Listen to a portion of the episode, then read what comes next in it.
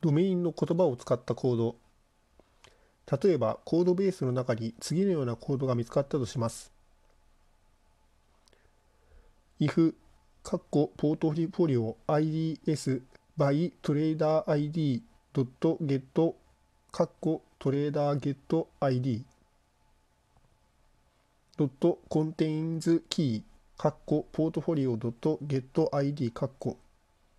このコードを見ても何をやりたいのコードなのかはすぐには理解できずに思わずかき頭をかきむしるそういう人が多いのではないでしょうか。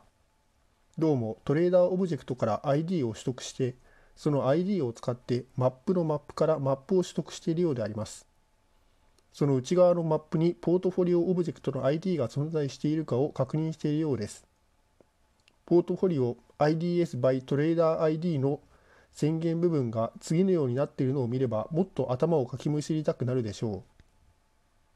マップイントマップイントイントポートフォリオ IDs by トレーダー ID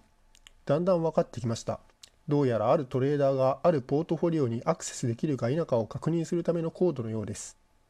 そしてこれから同じコードをもっと言えばほとんど同じで実は細部が微妙に違っているようなコードをあちこちで見ることになるのでしょう。例えば特定のポートフォリオにアクセスできるかだけを確認するなどです。では次のような書き方ではどうでしょうか if カッコ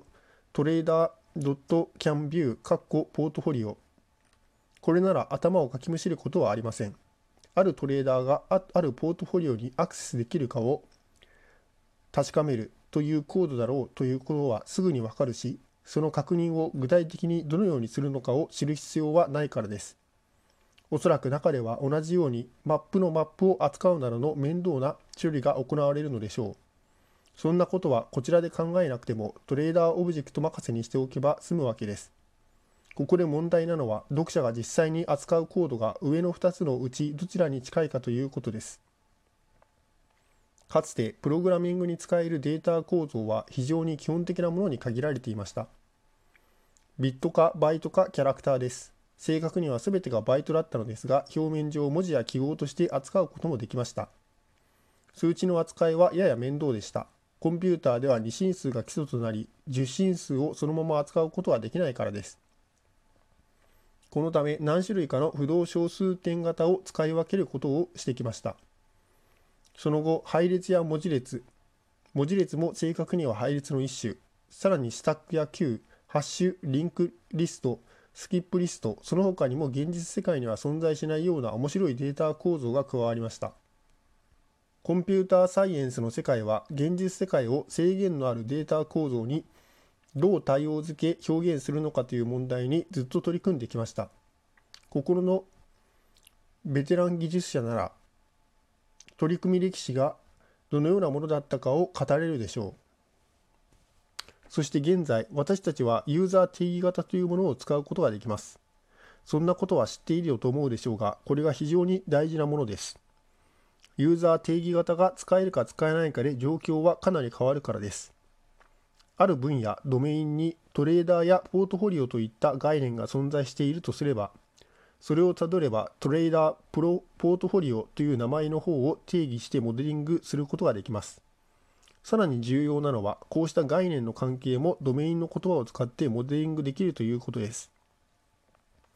仮にドメインの言葉を使わずにコードが書かれたとすると、読む側には一見してもわからないが、このイント型データはトレーダー ID を表し、でもあのイント型データは実はポートフォリオの ID を表すというような暗黙の了解が必要となります。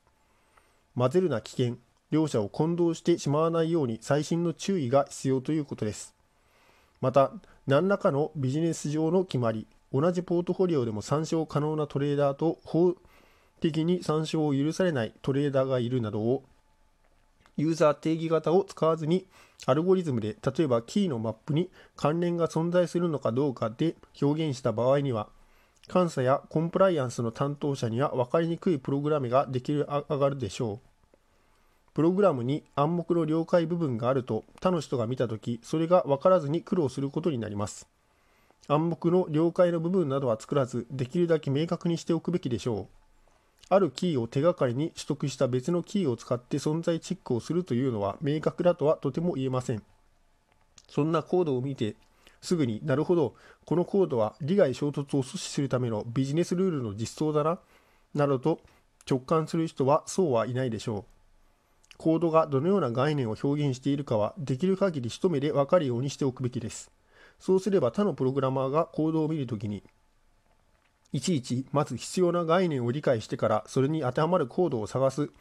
などということをしなくても何が書いてあるのかすぐに理解できます。またドメインモデルが成長したときにあなたのドメイン理解が深まるためにコードをそれに合わせて進化させることが可能になります。さらにカプセル化も十分ならば特定のビジネスルールに対応するコードを1箇所に集中させることができます。コードを修正する際も他のコードへの影響を心配する必要がないので、誰にも迷惑をかけずに修正ができるのです。何ヶ月か時間が経ってからコードを見たプログラマーは、きっと最初にコードを書いた人に感謝するでしょう。そしてそのプログラマーは最初にコードを書いた本人かもしれないのです。